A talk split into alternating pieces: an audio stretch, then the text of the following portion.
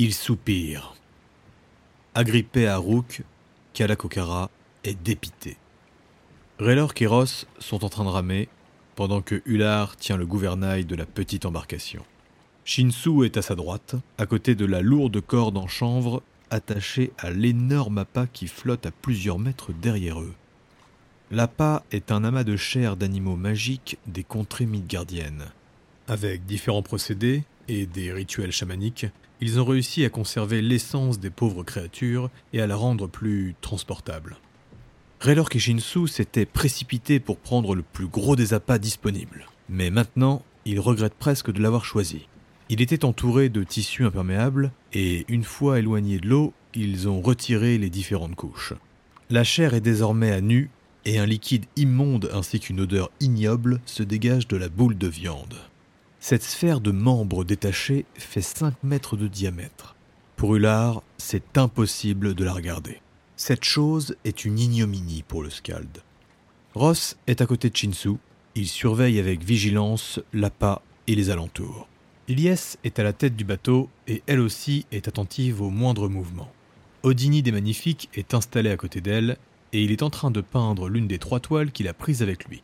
Il a ramené son assistant, le pauvre Kaiva des Magnifiques, un très jeune cousin de la famille qui n'a pas encore sa barbe d'adulte.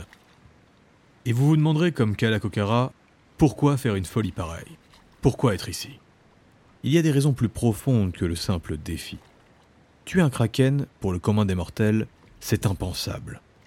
Mais il faut comprendre qu'ils ne sont pas le commun des mortels. De plus, les kraken au niveau de la mer où ils se trouvent sont rarement les monstres à la taille titanesque que certains ont pu découvrir échoués sur les côtes du nord de Midgard. Pour les commandants, l'objectif est de rassurer. Tuer des kraken pour montrer qu'ils peuvent être tués mais surtout prouver à tous la puissance des Midgardiens à bord.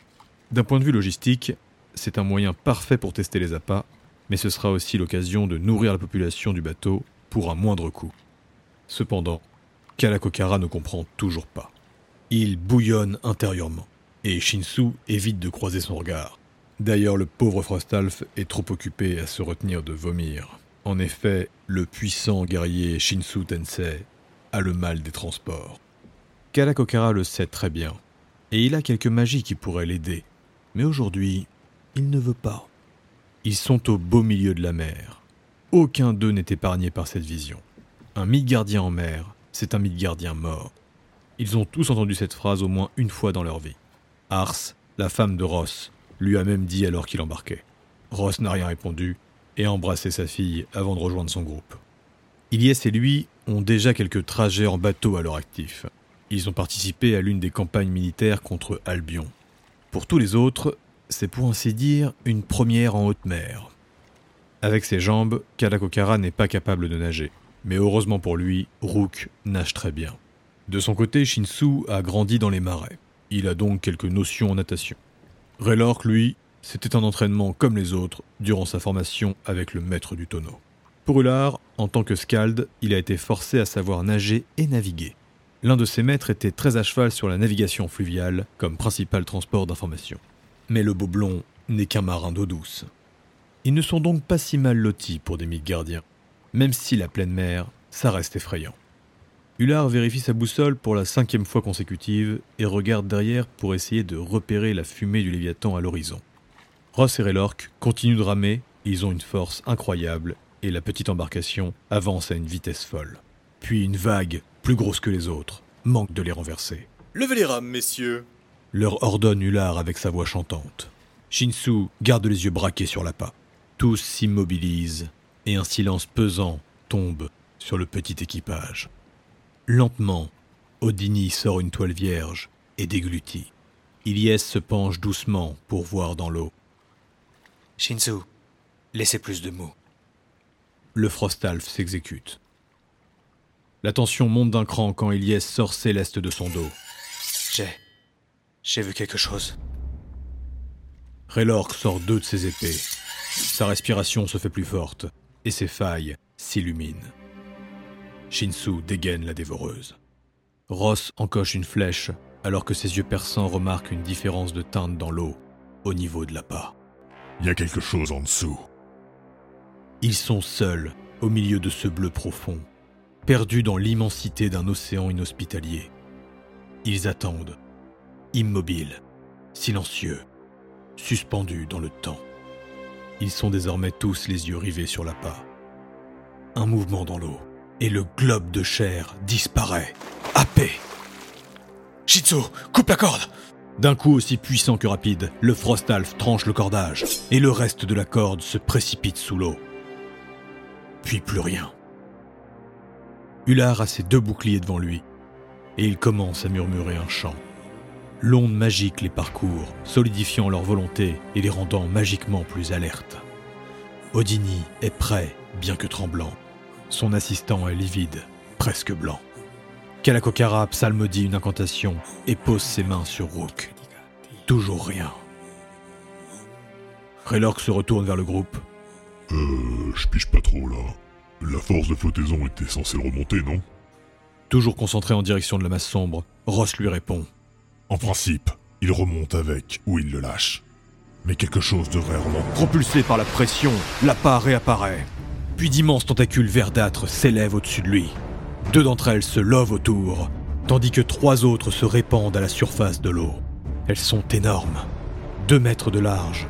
Quant à la longueur, impossible de savoir. Une masse difforme apparaît dans cet amas tentaculaire de peau flottante. Une tête s'étire, elle les dépasse déjà de plusieurs mètres. Le groupe, bien que stupéfait, reste inébranlable. Le kraken a maintenant l'appât sur son ventre mou, et il commence à le dévorer. Pendant qu'il le déchiquette en lambeaux, son regard est fixé avec intérêt sur la petite barque. Les yeux du kraken sont minuscules pour sa taille, mais ils rayonnent d'une magie puissante.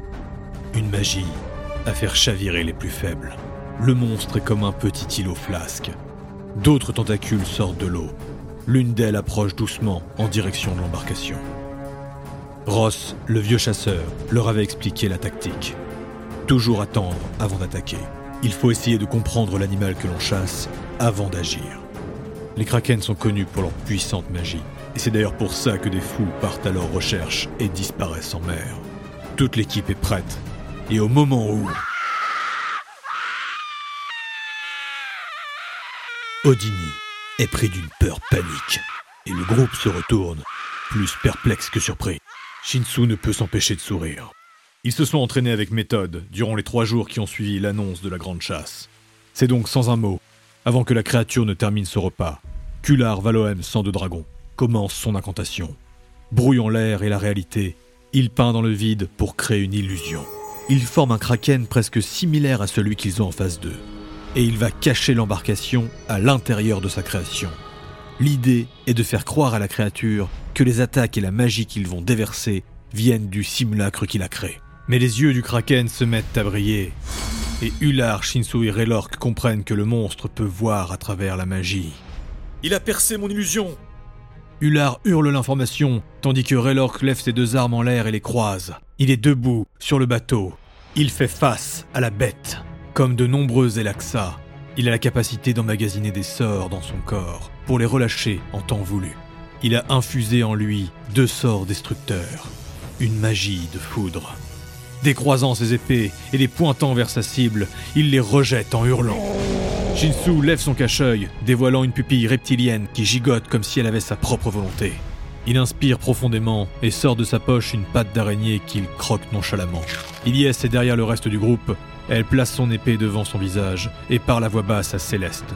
L'épée commence à briller de la magie dorée des Valkyries, mais aussi d'une aura argentée scintillante.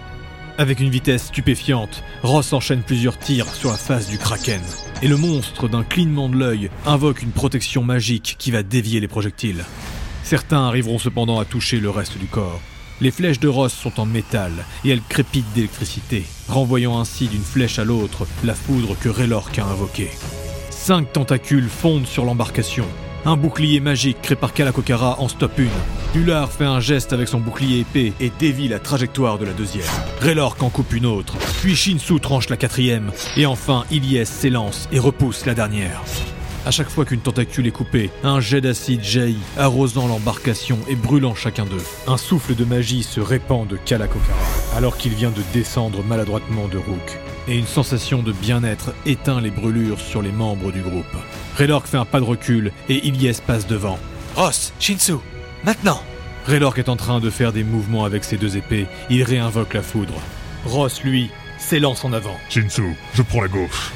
Ross bande son arc et tire dans les airs. Il se change en foudre et décolle à plusieurs mètres. Alors qu'il retombe avec une vivacité surnaturelle, il encoche et tire une flèche sur le kraken.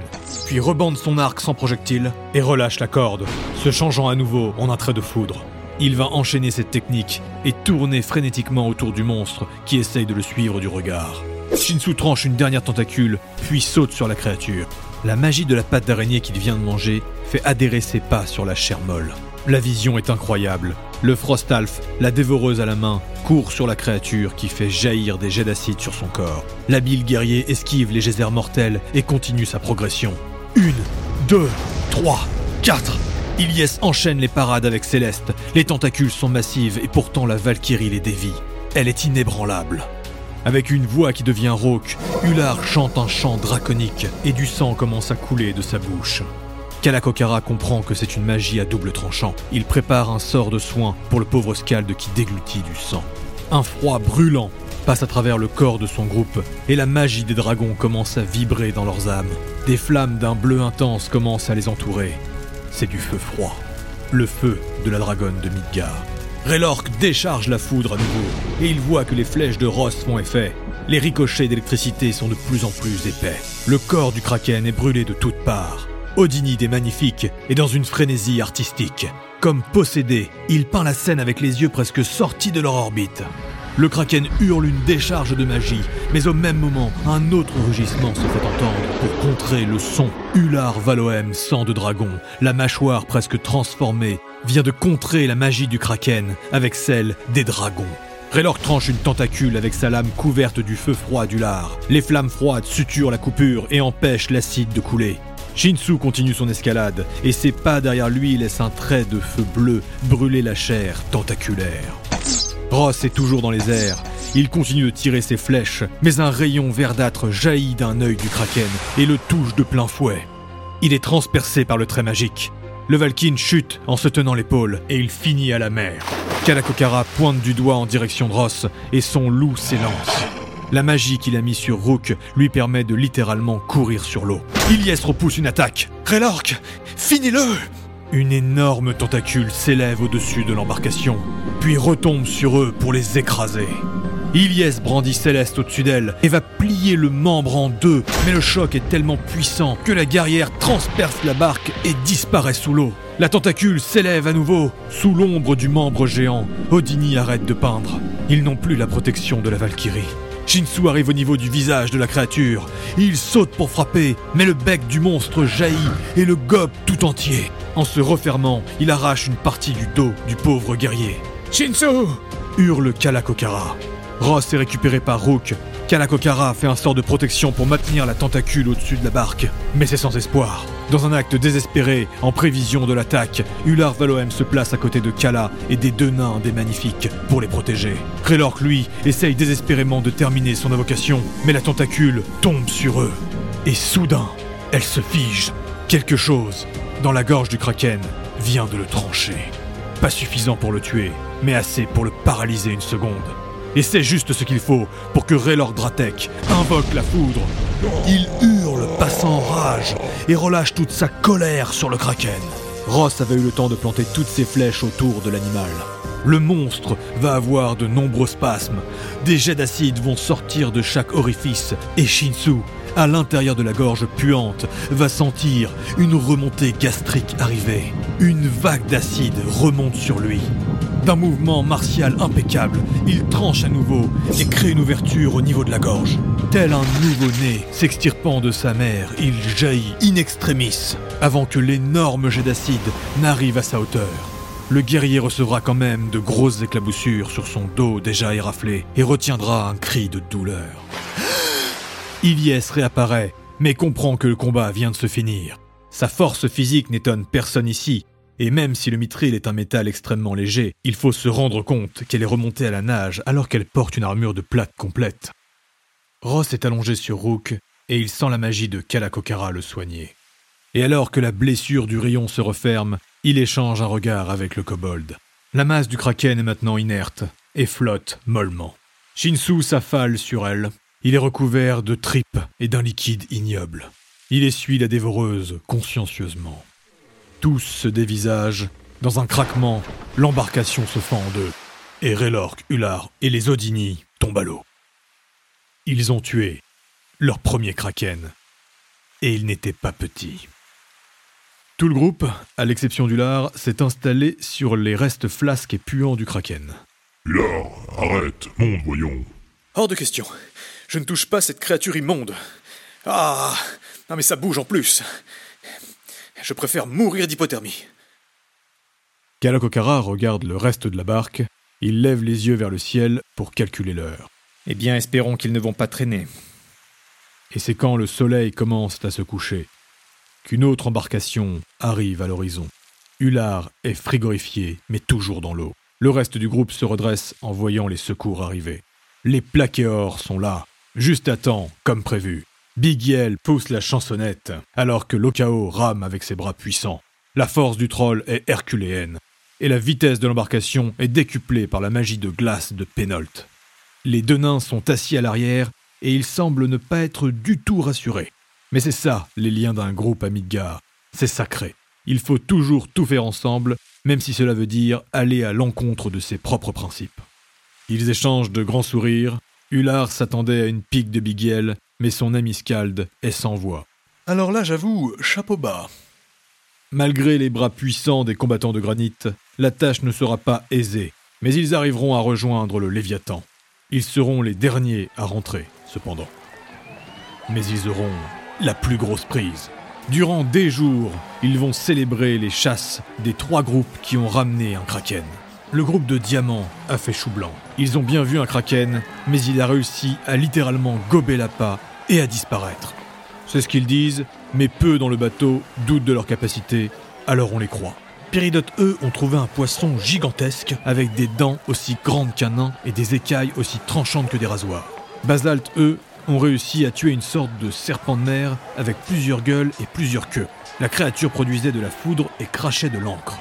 Durant les journées qui suivent, le groupe continue les entraînements matinaux, mais ils vont aussi surveiller de près le dépeçage et la récupération des restes du kraken. Tout ce qui ne se mange pas est à eux. Shinsu et l'aide de camp d'Iliès Chen Yung vont gérer l'inventaire. Ils seront rejoints par deux autres civils de granit, le dresseur de l'expédition, Teng Kui, et le chercheur Azael Chenyong vont gérer la logistique et la récupération du trésor. Les quatre Frostalf vont donc avoir un regard très sévère sur les pauvres travailleurs qui s'activent sur la dépouille monstrueuse de leur kraken. On a laissé les trois gigantesques cadavres traîner à l'arrière du Léviathan, et on s'efforce de les démembrer le plus rapidement possible. Pendant des jours, on mangera plus qu'à sa faim, et il y aura une très forte activité à l'arrière du bateau. Une explication importante que j'ai omis jusque-là. Si vous regardez le Léviathan de dos, vous constatez qu'il y a une ouverture à l'intérieur.